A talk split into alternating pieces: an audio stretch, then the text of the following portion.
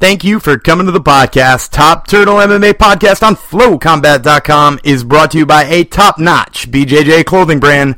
I, of course, am talking about ADK Fightwear. ADK Fightwear brings you high-end grappling gear at an affordable price. Are you sick of paying 50 bucks for a pair of shorts? Check out their Go Green grappling shorts, which if you use promo code TURTLE, that's T-U-R-T-L-E, all lowercase, if you use that promo code right now, you'll get their high quality shorts for just 20 bucks. 20 bucks for shorts. It's insane. Go to adkfightwear.com right now to see that and all their deals. You won't regret it. ADK Fightwear brings you this episode of Top Turtle MMA podcast on flowcombat.com and it starts right now.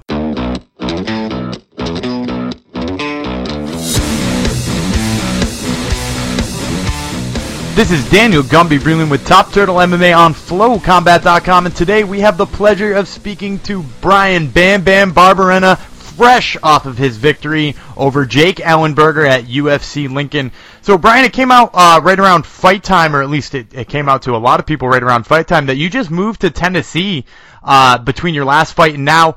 What was part of the choice in moving there, obviously, which is, is kind of far away from your training camp?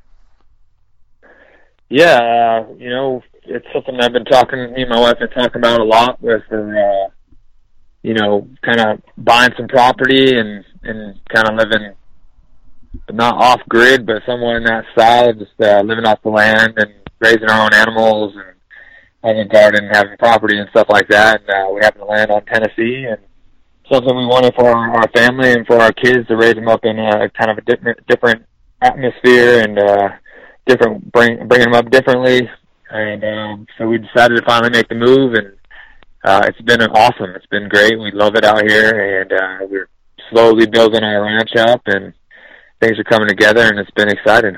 That's that's really awesome. And, and what are we looking at for a ranch here? Now, are we talking like horses? What, what's Bryan Barberena taking care of in his uh, off time?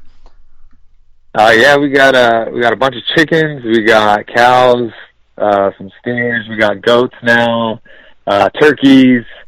So we got we got a little bit of everything. We got quite a few dogs, and, you know, cats too. So I mean, just a mix of everything, and plan to expand a lot more. Awesome, that's really really cool. Now, obviously, you're you're still working with the MMA Lab. Gave a shout out to John Crouch after the fight, um, but you can't really be training there full time with your your life being in Tennessee. Is is there a place that you work out in Tennessee where you're training MMA? Uh, how how does this whole system sort of work for you?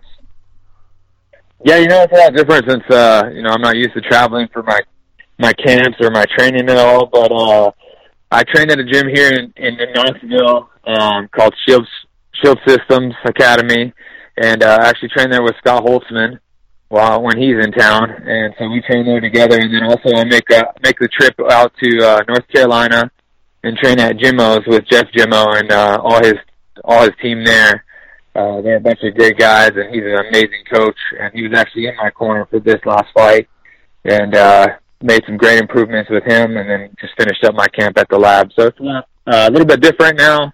Traveling, it's definitely hard on me and hard on my family to to make the travel all the way out to the lab. It's, it's tough, but uh, you know uh, we're we're getting through as a family together and trying to figure out the best method for uh, us all be together at the same time. Yeah, and and you sort of could hear that too in your your post fight, uh, in your voice in the post fight interview. Uh, lots of emotions being away from your kids for so long. Is there sort of any consideration on that in your future camps? Like, are, are you still planning on flying out to Arizona all the time? Do you plan on maybe bringing them with you sometimes? What what's uh what's sort of the future plan? Yeah, you know, after the fight, I, I was really emotional. Um, you know, being away from my kids for a month and. uh you know, I was emotional through camp, just talking to them and, and stuff. It was just really hard on me, really hard on them. And then, uh, you know, after the fight, I kind of, you know, I don't think the camera saw it or anything, but I actually broke, you know, broke down with my coaches in, in, in the cage or whatever and had a, a real emotional moment. Just, you know, excited because I knew this moment was, you know, going to happen and, and I'd be able to go home and, and celebrate with my kids. So, you know, you could hear it in my post-fight speech. You know, I, was a little uh, emotional, and, and um, but yeah, you know, to be honest, uh, you know, the plan is, is to go back to the lab and, and be there and get good training with those guys to finish off my camps. Um, as of right now, you know, the plan is to try to to try to bring my kids and have them be there and uh, be a part of the whole process. It's definitely going to be tough as far as school for them and everything, but uh, you know we'll see how it goes moving forward. Well, we certainly wish you the best of luck in that. Now, I, I want to go back to that post-fight interview with Paul Felder too. Uh, you know, another thing you said in that interview was you, you're sort of not looking for numbers by your name anymore. Uh, is this sort of like a change of outlook in your career? And, and maybe can you elaborate on that statement just a little bit? Yeah, you know, there was a there was a time where, you know, I just uh, I kind of got caught up, caught up in you know worrying about getting a number by my name and fighting only ranked guys and stuff, and kind of got away from just the love of, of fighting and you know and everything. Just trying to be more, you know, getting numbers by my name and crap like that. Well, that that stuff doesn't matter anymore. That stuff, you know, it's been proven in the sport already that it doesn't matter because people who aren't ranked get ranked, and people you know who are ranked get moved around, and just stuff happens and you know, not number one or number two gets title shot. Other people do. So that, I mean, the numbers don't really matter in a sense as long as you're winning fights and putting on good shows. You know, you're going to get to that title shot. And uh, for me, it's just you know, I'm looking at looking at it a lot differently. Not so much as like not caring as you know making it to the to the belt because I will make it there, and you know that's all the ultimate goal. But um, I just want to put on good fights for the fans. I want to uh, have fun always and enjoy my time in there and uh, I'm back to that. I'm back to loving, you know, loving being in there, having fun. I don't give a crap about if I'm fighting for a ranked guy. If I'm going to be ranked next or or not, like I just want to fight and put on a good show. I like that a lot, and I, I think I, at first I, I probably took that as saying that you know you you sort of didn't have an a goal for where your career was going. But that makes a lot more sense there too. Just knowing that it's sort of out of your hands, and if as long as you keep being entertaining, uh, it's going to happen for you. Yeah, exactly. You know, you know, your ultimate goal is to make it to the bell, and I will get there. But you know, it's kind of exactly it's out of my hands, and uh, you know, I just say yes to the people they offer me. That's how it's always been. And uh, if I'm healthy and good to fight, you know, I say yes to the people who who want to fight me, and th- that contract comes across my my table. So. um I just want to put on good fights and fight whoever. As long as I keep winning, I'll get to that belt. Yeah, and you, you said too in there a couple of times that you're you're looking for people who, who are ready to entertain fans with you because you know that is does seem to be the way that's quickest to the belt is to get lots of fans and to be really entertaining. Uh, are there some people in your division that you find entertaining to watch? Uh, that you know maybe not necessarily calling them out, but but saying like that's an exciting person, that person would be fun to fight. Yeah, you know, there's there's two names or you know a few names that I, I really like to watch. Uh, I really like their style. You know, they like to stand up, and when they say they want to stand up and throw hands, they they mean it. And you know, uh, both guys are booked right now, Cowboy and uh, Mike Perry. Yeah, I respect both those guys. I think they're both really good um, and exciting fighters, and I would love to to stand across them, either one of them, at, at any time. And uh, also like Robbie Lawler, legend in the sport. You know, he goes in there and throws down every time. Like those are the kind of guys I want to fight and those are those are certainly some exciting names, and, and we hope that uh, maybe whoever comes out of that Mike Perry fight, Donald Cerrone, is looking at Bryan Barberena next. Once again, Bryan Barberena fresh, fresh off of his victory over Jake Ellenberger at UFC Lincoln. Bryan, thank you so much for the time. We really appreciate it. Yeah, thank you for having me on. I appreciate yeah. it, and look forward to being on in the future. And that interview with Bryan Bam Bam Barberena was brought to you by a brand new sponsor of ours. I, of course, am talking about BJJT Club. BJJT Club is a trusted brand in BJJ themed t-shirts. Here's how it works. Head to BJJTclub.com and sign up to get a new tee each month for as low as twelve fifty. That's right, just twelve fifty for a brand new tee. You can stop at any time. You can send them back if you don't like them for a full refund. It's a great way to replace your aging BJJ wardrobe, and it's a great way to remind you to get your ass back in the gym if you're one of those guys who needs a little extra nudge. And if all that's not a good enough reason to try BJJT Club, they're also charitable. For every shirt that you get, BJJT Club sends a shirt to a less fortunate child. So you're not only helping your wardrobe, you're helping others. Still not good enough?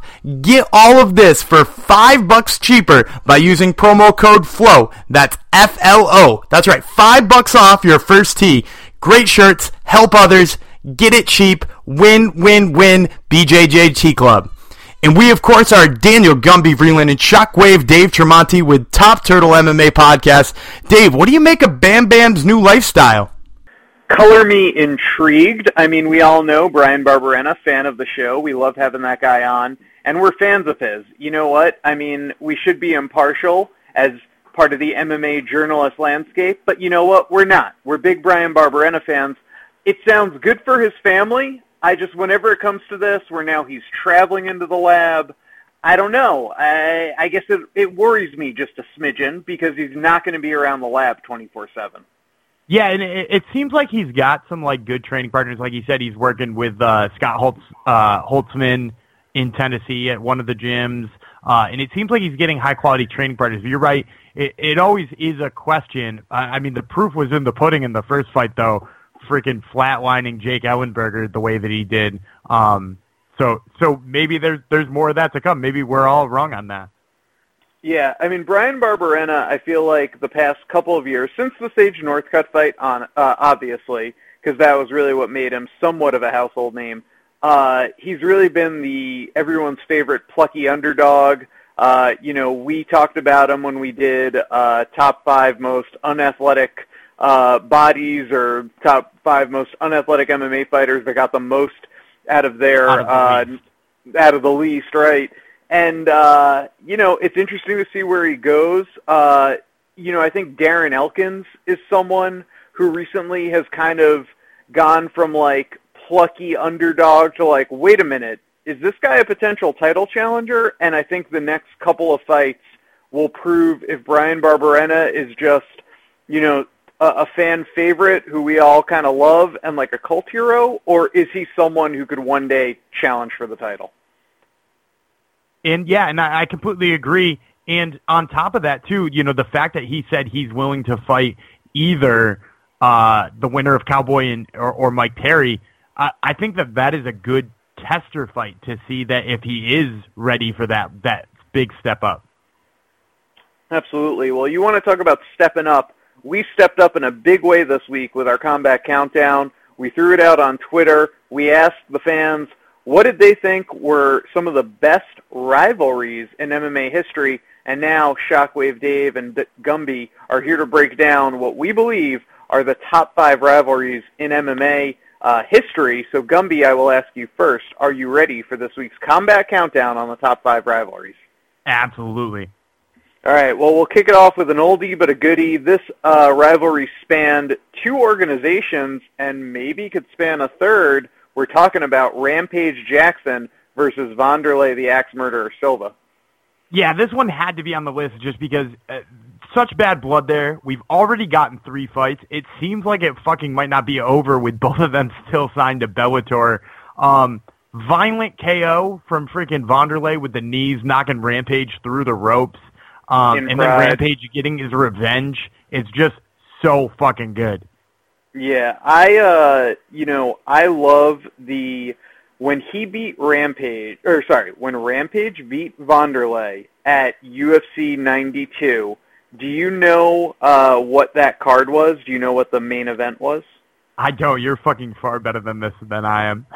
This is such a fun card to go back and watch, so I encourage all all listeners go watch UFC 92 uh, which had Quinton Jackson getting his revenge KO on Wanderlei. It started, the first fight on the main card started with Cheick Kongo TKOing uh, Mostapha Al-Turk. Then you had CB Dollaway TKOing Mike Massenzio. Then in the co-main event, Frank Mir beat up a very sick Antonio Rodriguez Nogueira TKO, and then Oh, Rashad Rashad That's a epic Evans. Rashad Evans TKOing Forrest in round three to win the light heavyweight title and start the Rashad era that lasted about six months. But isn't that an awesome card? Yeah, that's a fucking baller card, and and that freaking Frank Mir submission of uh of Big Nog is just so good too. Um, it also goes to show you just what makes this rivalry, I think, so uh, I don't know, epic. I guess is the word. Is do you know when their first fight was, Wanderlei and Rampage? Oh, if I had to guess a year, um, yeah, give me a year, but if you get close, I'll give you credit. Uh, how about 06? Try 2003, my friend. So this is Oh, a rivalry that if uh, Scott Coker were to match them up uh, Friday night on the Paramount Network, it would be 15 years in the making for their fourth Wow. fight. So that's That- pretty cool. That's fucking amazing. And and for that reason alone, it deserves to be on the list. So we'll go from uh, history rich to something more of the modern era, but nonetheless just as epic. These guys only fought twice, and they fought within a six-month time frame, but it's a very worthy admission to the list. It's Conor McGregor versus Nate. I'm not surprised, motherfucker Diaz. Yeah, and I, I think this one's got to be on there. You get the water bottle toss. You get um the the big victory from Nate that shocked the world. You get Conor doing the fucking Rocky montage to come back and beat him. And and Conor could have just gone back to being the champ at 45 or gone back to challenging for the title at 55, but instead he like needs his 175 or 170 pound rematch. He insists on it being at the big weight so that he can prove that he can beat Nate there. Th- There's just something about how Nate shocked the world and how Conor spent all of that time to prove that it was just a fluke, or or if it's not just a fluke, not the only outcome. You know, I think what also makes it not a fluke is that the second fight was so razor close. Uh, you know, as far as my money's concerned, it, top three fights that I've seen this decade. You know, obviously Rory and Robbie Lawler's in there. Uh, maybe Robbie Lawler and Condit's in there, and then Nate versus Conor too, because it really told an epic story. You know, Conor knew not to gas himself out. Uh, he had a big round three, but then Nate came back with a big round four, and then Conor just eked out and did just enough in round five. It's really an epic fight, the second fight. And it proves that the first fight wasn't necessarily a fluke. You know, that fight, I think you also see, uh, I guess, traces or shadows or the ghosts of that fight in the Conor versus Eddie Alvarez championship fight, because I think you saw in that a more composed Conor, someone who wasn't just going to go in for the kill and gas himself out. He learned lessons in the Nate fight, much like GSP learned lessons when he got knocked out by Matt Serra the first time uh, in Houston. You know, he said that he learned not to, when he gets hit, try to come back with a big shot right away, but rather just try to regain his composure. He learned a big lesson. He came back and beat the brakes off Matt Serra that next year, whereas Conor came back and didn't necessarily beat the brakes off Nate Diaz. He just had a razor close victory over him. So definitely proves the first fight, no fluke. Absolutely. All right, we'll go then to number three. This one will go back to being history rich because it spans the entire length of the UFC as a promotion. It got kicked off at UFC 1. It's Royce Gracie and Ken Shamrock. Yeah, it just felt like any rivalry list was not right without having Ken Shamrock fighting Royce in there. It's happened three times, and yeah, Shamrock hasn't gotten one of them yet. The last one feels kind of wrong, as we talked to him a couple of weeks ago. Feels like a fourth one might still be out there, but but it was just the ultimate like catch wrestler with submission skills versus BJJ. This is what MMA was all about back in its you know NHB days, no hold barred days, instead of in the uh, the current MMA era. Th- This is a rivalry before there were any other rivalries, so it's it's got to make a list of the top five of all time. Yeah, I don't think uh, a list could be complete without these two guys. It's like you said, they're such famous names, uh, you know, first ballot Hall of Famers, and they really kind of kicked off what the UFC is today at UFC 1, uh, so only fitting that they would get the uh, nod here at number three. We then will move to number two, and God, am I juiced about this one, uh, because it's really, I would say, the two best modern era fighters, pound for pound, in my opinion. You know, I know people are going to throw Mighty Mouse out there, but for me, uh, short of popping for steroids and various other drugs, Jon Jones is the modern GOAT. And there was one guy who I think not only brought out the best in him, but if there was no Jon Jones, we'd be talking about Daniel Cormier as the GOAT. So number two, they fought two times, and they certainly hate each other. It's Jon Jones and Daniel Cormier. Yeah, and this one makes the list for all the reasons you said about their competitiveness, right? Like Jon Jones probably the goat. If Jon Jones didn't live, Daniel Cormier is probably the goat, right? Like mm-hmm. they're two of the greatest of all time. Freaking Daniel Cormier lost twice to him and is still a multi-division champ. Like that is fucking insane that you could his only two twice to a- losses. And it's his only two losses. And he's be- it's not like he just stepped up and beat Stipe and that was it. People fucking forget he beat Roy Nelson and Frank Mir before going down to 205, and Josh he beat Josh Barnett. Barnett back in fucking Strikeforce. So it's not like this guy just like appeared on the heavyweight, you know, circuit and knocked one guy out like Conor McGregor. This is a guy who like ran it down at heavyweight. But the other reason why this is a sick rivalry is you get the the on-stage shoving. They're freaking tweeting each other this week. This week they've been tweeting each other. Like this rivalry is so far from over and it's so intense and so good. Jones says he wants to come back and beat Cormier for both of his belts. How fucking awesome would that be to see them go after both of them? I love it. I- So I think for those reasons, like obviously it's like one of, and we've got it at number two, the greatest rivalries in the history of MMA.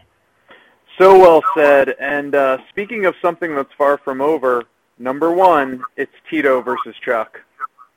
Yeah, it's literally not over. We're about to see Tito versus Chuck run it back again. And for me, the reason Tito versus Chuck has to be number one is because Tito versus Chuck felt like DC versus Jon Jones before DC versus Jon Jones, right? Like if if you go back to that era of you know 2000 and whenever they were throwing down, right? If you go back to that era, everybody thought those were the two baddest men in the world. You thought they would beat heavyweights. You thought they'd beat middleweights. You knew they'd beat all the other 205 pounders. They talk shit to each other to, to absolutely no stop. Neither of them wanted to fight Randy Couture because they just wanted to fight each other again. Uh, and it seems like they've been chasing each other for years and years and years afterwards. We had the Ultimate Fighter uh, episode where they never actually wound up getting a fight. So to me, I, I think just like the the shit talk, the championship fights, all that stuff, it's just so good. All right, let's run this back. Uh, I have nothing to add to that because you said it so perfectly. Uh, the top five rivalries of all time. Number five, it's Rampage versus Wanderlei. Could be a potential fourth fight. Keep your eyes peeled. Number four, it's Conor versus Nate. If you had to go to Vegas, bet the life savings. Those guys are probably going to match up one more time before they both retire for a million dollar fight.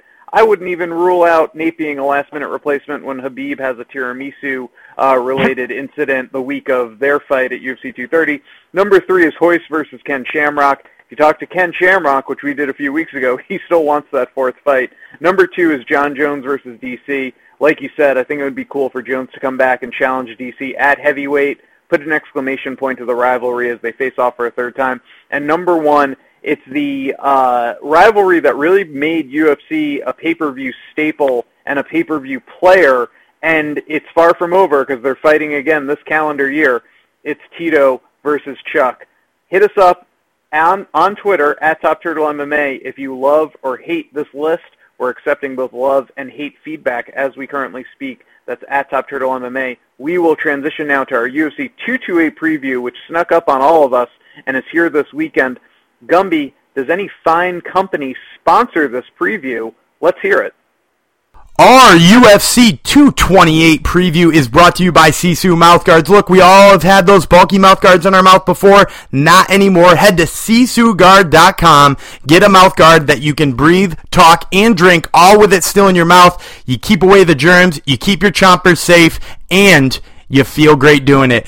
Uh, so our three picks for today on our uh, UFC 228 preview, I'm going with Tyrone Woodley over Darren Till, especially looking at the odds. Woodley only a negative 110 favorite over Darren Till, a plus 100 underdog. I think Darren Till's getting a little bit of the Francis Ngannou treatment here. He's a big, powerful, charismatic kind of guy, and I think people are behind his story. Uh, and Woodley, to me, is just got uh, quicker striking. He's got the grappling department and clearly the edge there. So I think this is a fairly easy win for him. I'm also taking Aljamain Sterling over Cody Stamann. Aljamain Sterling betting off at a negative 135 favorite to Cody Stamann's uh, plus 110 underdog. Look, Stamann's got the wrestling. His striking's pretty good. Aljo has just been on a mission since his last loss, and he's really only lost to the top of the top of the division. So I like Aljo here. And finally, I'm going with Tatiana Suarez at a negative 550 favorite over Carla Esparza at plus one th- uh, 375 rather. Uh, so it, it seems kind of weird that Tatiana Suarez is that high over Carla Esparza, but to me, the wrestling advantage is just there for Suarez, and I think she's going to bring in sort of a new era in women's wrestling in MMA. And that'll do it for our UFC 228 preview brought to you by Sisu Mouthguards. Once again, I've got Woodley over Till, Aljamain Sterling over Cody Stamann, and Tatiana Suarez over Carla Esparza. We were Top Turtle MMA on FlowCombat.com. Daniel Gumby Vreeland and Shockwave Dave Trawante, thank you for tuning in. We'd also like to thank our sponsors, ADK Fightwear, BJJT Club, and Sisu Mouthguards. We'd like to thank Flow Combat for having us on each and every week, and of course to thank you, the fans, for tuning in. Check out our Twitter if you can't get enough of us, at Top Turtle MMA on Twitter, and you can check out Gumby himself, or me myself, at Gumby Vreeland. Uh, until next week, we will see you guys later.